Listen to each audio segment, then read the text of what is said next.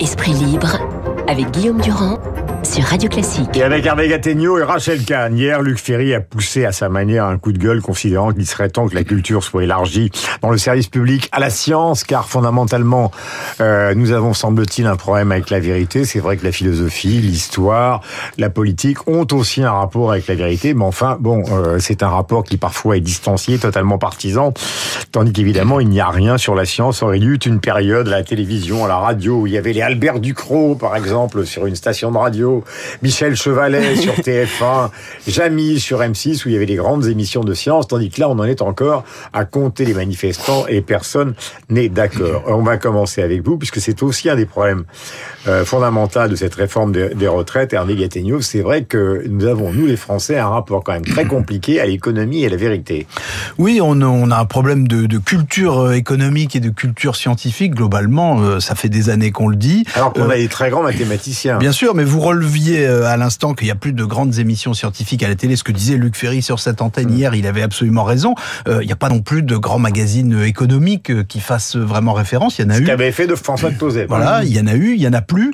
on a un problème au fond de, de culture scientifique, c'est-à-dire d'approche de la vérité des faits, parce que mm. la vérité, tout le monde peut se disputer pour savoir ce que c'est que la vérité, mais il y a une vérité des faits. On l'a vu notamment pendant la crise de l'épidémie, la crise sanitaire. On a vu la dispute, la montée des, des antivax. Euh, tout ça, c'est une, ce sont des formes de retour à l'obscurantisme et qui, euh, qui font leur miel au fond de cette relativisation de la notion de vérité. Euh, Donald Trump disant à des journalistes américains "Vous avez vos faits mm. et j'ai les miens." Au fond, c'est dans cet univers-là qu'on vit. On le voit en ce moment sur la réforme des retraites. On, on, on voit sur tous les médias euh, un défilé de points de vue, des opinions qui s'affrontent. Mm-hmm. Et il n'y a personne pour euh, être dans la position de l'expert. La situation de ce matin, c'est que Force ouvrière veut bloquer le pays, que la Première ministre n'a absolument aucune intention de reculer euh, sur les 64 ans, qu'on va vivre une semaine, écrit Cécile Cornunet dans Les Échos, une semaine de bouche cousue pour Rachel éviter la moindre gaffe, car l'impression qu'ils ont tous, c'est évidemment dans un camp d'air comme dans l'autre, que la moindre gaffe peut mettre le feu aux poudres. Oui, mais je, je, partage absolument ce que vient de dire Hervé Gattegno et, et, encore plus ce que disait euh, Luc Ferry euh, hier, matin, enfin sur le rapport au réel et le fait qu'effectivement euh, le fait de scinder entre les arts et les sciences de l'autre côté, c'est nous couper aussi de la mm. philosophie des Lumières et de l'encyclopédie de Diderot qui avait pour objectif justement de conjuguer science, art et métier. Pascal. Blaise Pascal, art et métiers. Grand mathématicien. Et qui surtout se donnait comme objectif de mesurer les connaissances mm. à l'aune de la raison. On a effectivement des grands scientifiques qui conjuguent euh, la science et les arts. Euh, Étienne Klein, Gérald Bronner sur euh, les sciences cognitives. Et en fait, ce qui se passe aujourd'hui avec la réforme de retraite et ce rapport au réel, et Jean-Luc Mélenchon qui nous raconte n'importe quoi, notamment des chiffres et de la démographie, c'est très précisément ça aussi. L'objectif des Lumières, c'était de construire des citoyens éclairés. Donc on était vraiment... Euh... Dans l'émission qu'il a fait avec Caroline Roux, euh, puisqu'on parlait tout à l'heure de la Révolution française, il n'a pas évoqué la Constitution de la Ve République, il a évoqué la Constitution de 1793 comme étant le droit à l'insurrection. Oui, en fait, il justifie la rue par une Constitution qui n'est plus celle du pays. Quoi. Oui, et depuis longtemps, et chacun sa nostalgie. Euh, euh, vous savez, la, Constitution, on, le mesure tous les jours si on écoute bien ce qui se passe. La Constitution, c'est un texte, et ensuite il y a une application de ce texte. Euh, les révolutionnaires, bah, le, leur, comment dirais-je, leur, leur volonté, leur, leur désir euh, de liberté, d'égalité et de fraternité était sans aucun doute formidable et c'est un trésor national. Euh, mais il y a eu aussi des applications totalement délirantes de ces principes. Euh, il y a eu le régime de la terreur qui était épouvantable, que personne ne souhaite voir revenir. Et il y a toujours quelque chose d'un peu inquiétant à voir des leaders politiques dans une démocratie, ce qu'est Jean-Luc Mélenchon, lancer des appels même déguisés à la violence. Parce qu'au fond... À l'insurrection. Oui, mais regretter le bon vieux temps de la terreur au fond, c'est regretter la violence en politique. La violence en politique dans l'histoire, elle a permis euh, des progrès, c'est vrai, on peut pas le nier, mais euh, vouloir récupérer aujourd'hui, dans le réel d'aujourd'hui, euh, cette, cette période-là, c'est absolument délirant, c'est très inquiétant, et quand on l'ajoute à la dévaluation de toute notion d'expertise, bah, si vous voulez, la violence plus la relativisation de la vérité dite par les experts, euh, ça donne un régime absolument Alors, je vais apocalyptique et en tout cas de- très inquiétant dans la bouche d'un prétendu démocrate. Euh, euh, il y a quand même un rapport du, du, du Haut Conseil des, re- de la réf- des retraites, ou qui est au Haut Conseil des finances, qui est un organisme indépendant, hein, qui dit qu'effectivement, euh, il y a un problème quand même dans cette réforme des retraites, c'est que euh, bien qu'elle envisage des économies, il va falloir quand même payer les mesures sociales essentielles qui sont proposées. Ça va coûter 600 millions, euh, dont 400 millions évidemment qui sont contributifs pour les différentes hausses, 100 millions pour la pénibilité et 100 millions euh, pour un certain nombre d'emplois. Et dit ce euh, Haut Conseil des finances, il va falloir faire des économies ailleurs, bien au-delà des retraites, si on veut enclencher un mouvement de marche arrière, car il n'y a pas d'argent magique, euh, euh, ce que beaucoup de gens ont, tendance euh, à entendre. C'est une- la capacité d'adaptation. Et effectivement, c'est très intéressant euh, d'un point de vue symbolique que Mélenchon se réfère à la Constitution de 1793.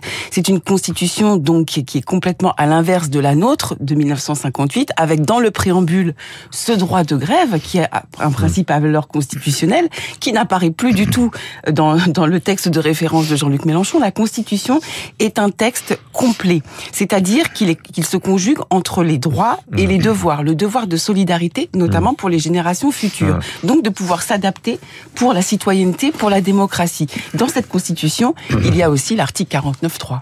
Ce qu'il faut, Euh, ce faut j'ai dire, une question à poser quand même, parce qu'il y a des députés à l'intérieur du MoDem, à l'intérieur de la formation Édouard Philippe, et même à l'intérieur, semble-t-il, euh, de la majorité actuelle, qui euh, on, on- on donne l'impression d'être un peu, euh, comment peut-on dire, sur des sables mouvants. Euh, concernant leur, leur adhésion au texte gouvernemental. Votre analyse Bah, Il y a une part de, de théâtre, c'est le cas de le dire après ce qu'on a écouté tout, tout à l'heure, qui était très brillant. Euh, il y a une part de théâtre dans la politique. Euh, on est dans une période où, en effet, le gouvernement ne veut plus et ne peut plus toucher à son texte avant le débat parlementaire. Le président de la République l'a dit. Maintenant, place Conseil des ministres hier. place au débat du Parlement, c'est le travail des députés puis ensuite des sénateurs.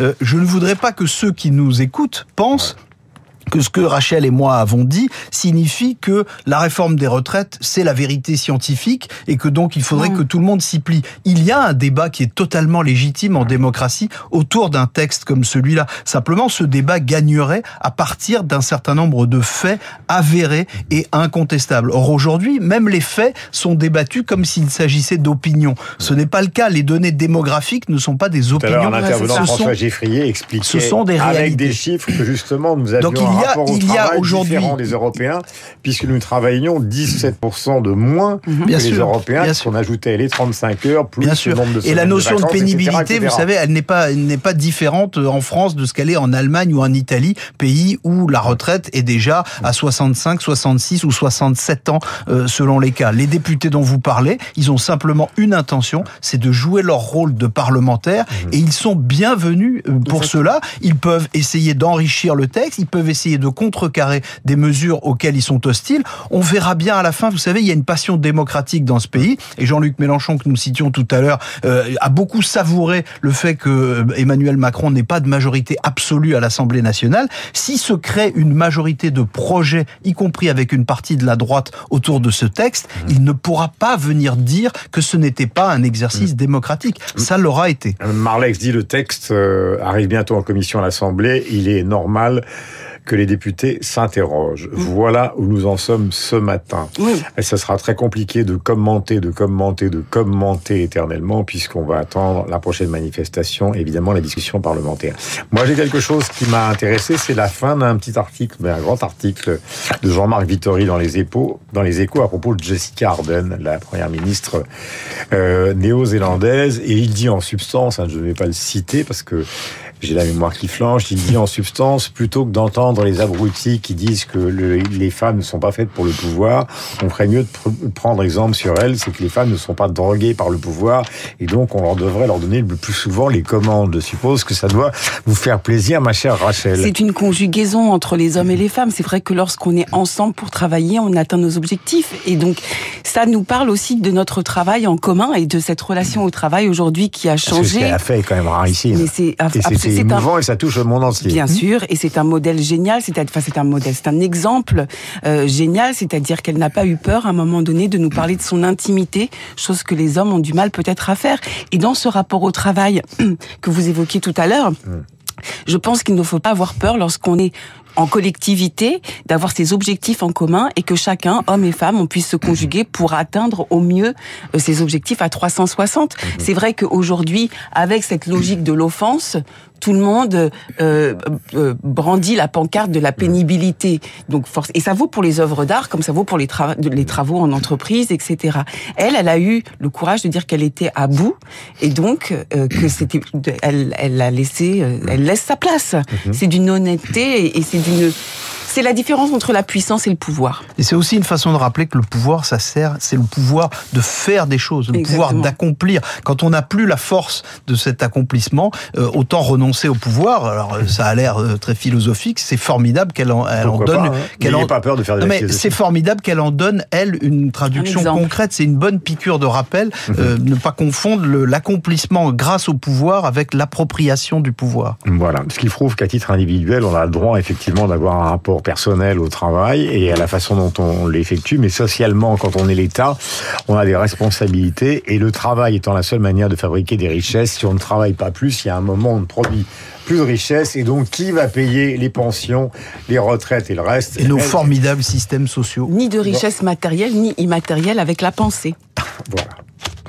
Rachel, vous devrez venir tous les matins. Enfin, c'est pas prévu.